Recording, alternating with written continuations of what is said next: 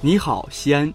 欢迎收听《天下新闻早餐速递》。各位早上好，今天是二零一九年九月九号，星期一。受北方冷空气和副高外围偏南暖湿气流影响，九号到十一号，我市有一次明显降水天气过程。同时，西安地区十号体感温度有明显下降。据中央气象台的预报数据显示，十三号到十四号，我市仍将有小雨。本周降水较多，气温也将大幅下降，我市将逐渐入秋，请注意及时添衣保暖。下面来看今日要闻。记者从省发改委获悉，省政府办公厅近日印发《陕西省稳投资工作行动方案》，方案提到，对六百个省级重点项目实行台账管理，明确责任单位、工作任务和实现要求。年内开工西安至延安、西安至十堰、西安至安康高铁和西安咸阳国际机场三期扩建工程等重大交通项目，加快建设西安外环高速南段等十九个高速公路项目，加快实施西安地铁第三轮建设规划，年内开工一号线三期、八号线、十四号线等项目。本地新闻，九月八号。全省不忘初心、牢记使命主题教育第一批总结暨第二批部署会议在西安召开。会议深入学习贯彻习近平总书记关于不忘初心、牢记使命的重要论述，认真落实中央主题教育第一批总结暨第二批部署会议精神，总结全省第一批工作，安排第二批任务。省委书记胡和平。中央巡回督导组组长黄月京出席会议并讲话，省长刘国中主持会议，省政协主席韩勇、省委副书记贺荣、省委常委王兴宁、王浩、牛一兵、杨志兵、卢建军，省人大常委会副主任刘晓燕在主席台就座。九月六号，二零一九中国特色旅游商品大赛在四川省峨眉山市落下帷幕。陕西选送的六十四件旅游商品脱颖而出，陕历博皇后玉玺公交卡、秦花蜜泉等八个商品获金奖，茯茶眼贴、妙笔生花文具系列等十三个商品获得银奖，艾灸团座、吉祥珠系等十个商品获得铜奖，获得金奖数量和奖项总数量均位居全国第一。九月八号上午。全国首家考古专题类博物馆——陕西考古博物馆建设正式破土动工。博物馆选址南依秦岭，东临香积寺，定位为集考古发现、公众教育和社会服务三位一体，重点展示中华古代文明追溯过程的专题性博物馆。九月八号晚八时，二零一九年第七期问政时刻如约开播，镜头聚焦灞桥区。阎良区在营商环境中政务服务、轻商助企、普惠性政策落实、工作作风等工作重点犀利发问。在问政的最后一个环节，现场观众为两区分别送上画作白鹭与歼二零飞机模型，希望能跑出服务加速度。八号，一场特殊的运动会在西安交通大学财经校区拉开帷幕，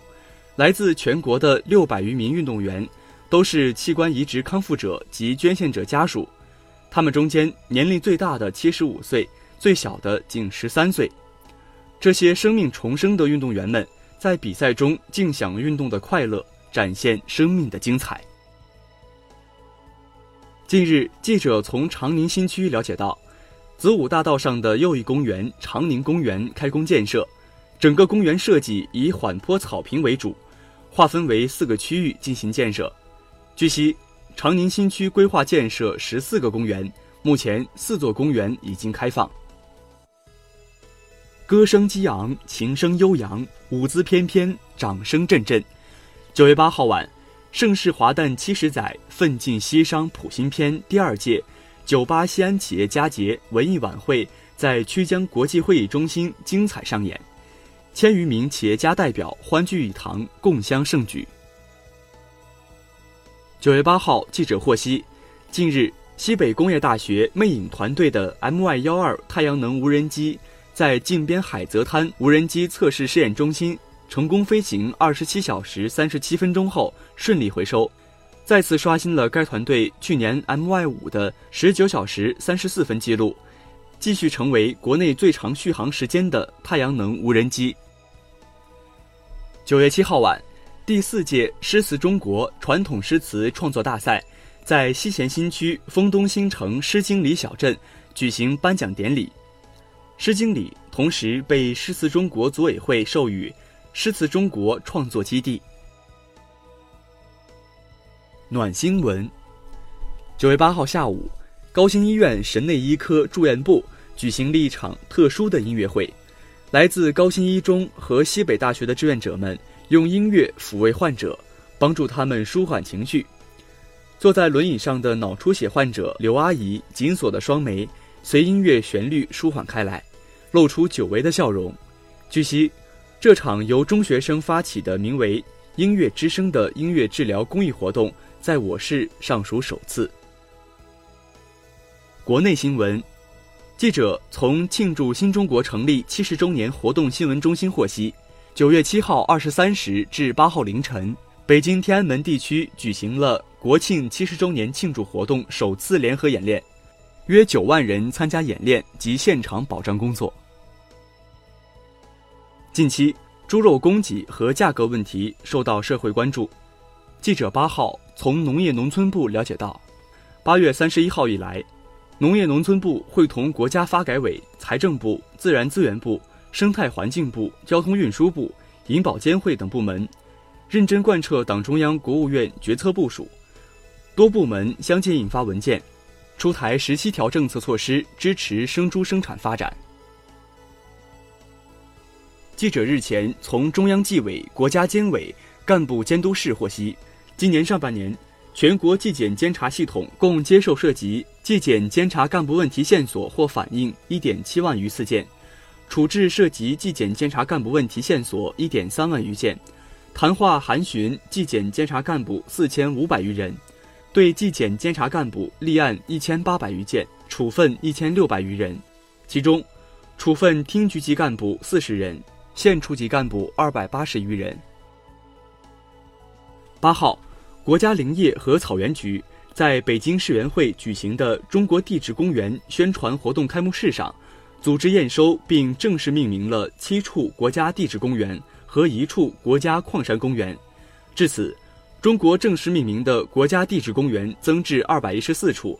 正式命名的国家矿山公园增至三十四处。据港媒报道，涉嫌于六月二十一号煽惑他人。为警察总部被捕的乱港组织香港众志秘书长黄之锋，八号早上在香港国际机场被拘捕，其涉嫌违反保释条件，他将于九月九号在东区裁判法院提堂。九月八号六时四十二分，四川内江市威远县发生五点四级地震，震源深度十千米。截至八号十八时统计，地震已致一人死亡，六十三人受伤。其中重伤三人，受灾乡镇六十三个，受灾人数一万零八百八十三人。房屋倒塌一百三十二间，严重受损一百六十一间，轻微受损四千八百八十间，转移并安置受灾群众两千四百一十七人。事发河南原阳的老虎脱逃事件又有新进展。九月八号上午，记者从新乡市动物园获悉。被捕获的脱逃老虎送到动物园时已经死亡，目前老虎尸体被动物园冷藏存放，具体死亡原因有待上级部门进一步鉴定。近期，中科院合肥物质科学研究院黄清研究员课题组与企业合作研究发现，使用低温等离子体技术，可高效快速地降解医疗废水中的诺氟沙星、土霉素、四环素等抗生素残留。国际环境领域学术期刊《光化层》日前发表了该成果。天文专家介绍，本月十号十五时二十四分，海王星将上演冲日表演。此后的十多天中，我国感兴趣的公众借助小型天文望远镜，可观测到这颗深蓝色的星星。八号晚，男篮世界杯中国对战尼日利亚的比赛，中国队结束了自己在本届世界杯的最后一战，七十三比八十六惜败尼日利亚，以二胜三负名列 M 组第二。另一场比赛，伊朗大胜菲律宾二十分，这样最终在和伊朗队积分相同的情况下，因净胜分的差距失去直通东京的宝贵机会。热调查，近日有媒体报道，继严厉打击演员高片酬之后，针对目前国产剧注水严重的问题，国家广播电视总局正在研究相关应对措施，并向行业征求意见，拟对剧集集数的上限作出规定，上限为四十集。数家影视剧制作公司人士也证实，这一新规的确正在调研中。你是否支持电视剧规定集数上限？更多精彩内容，请持续锁定我们的官方微信。我们明天不见不散。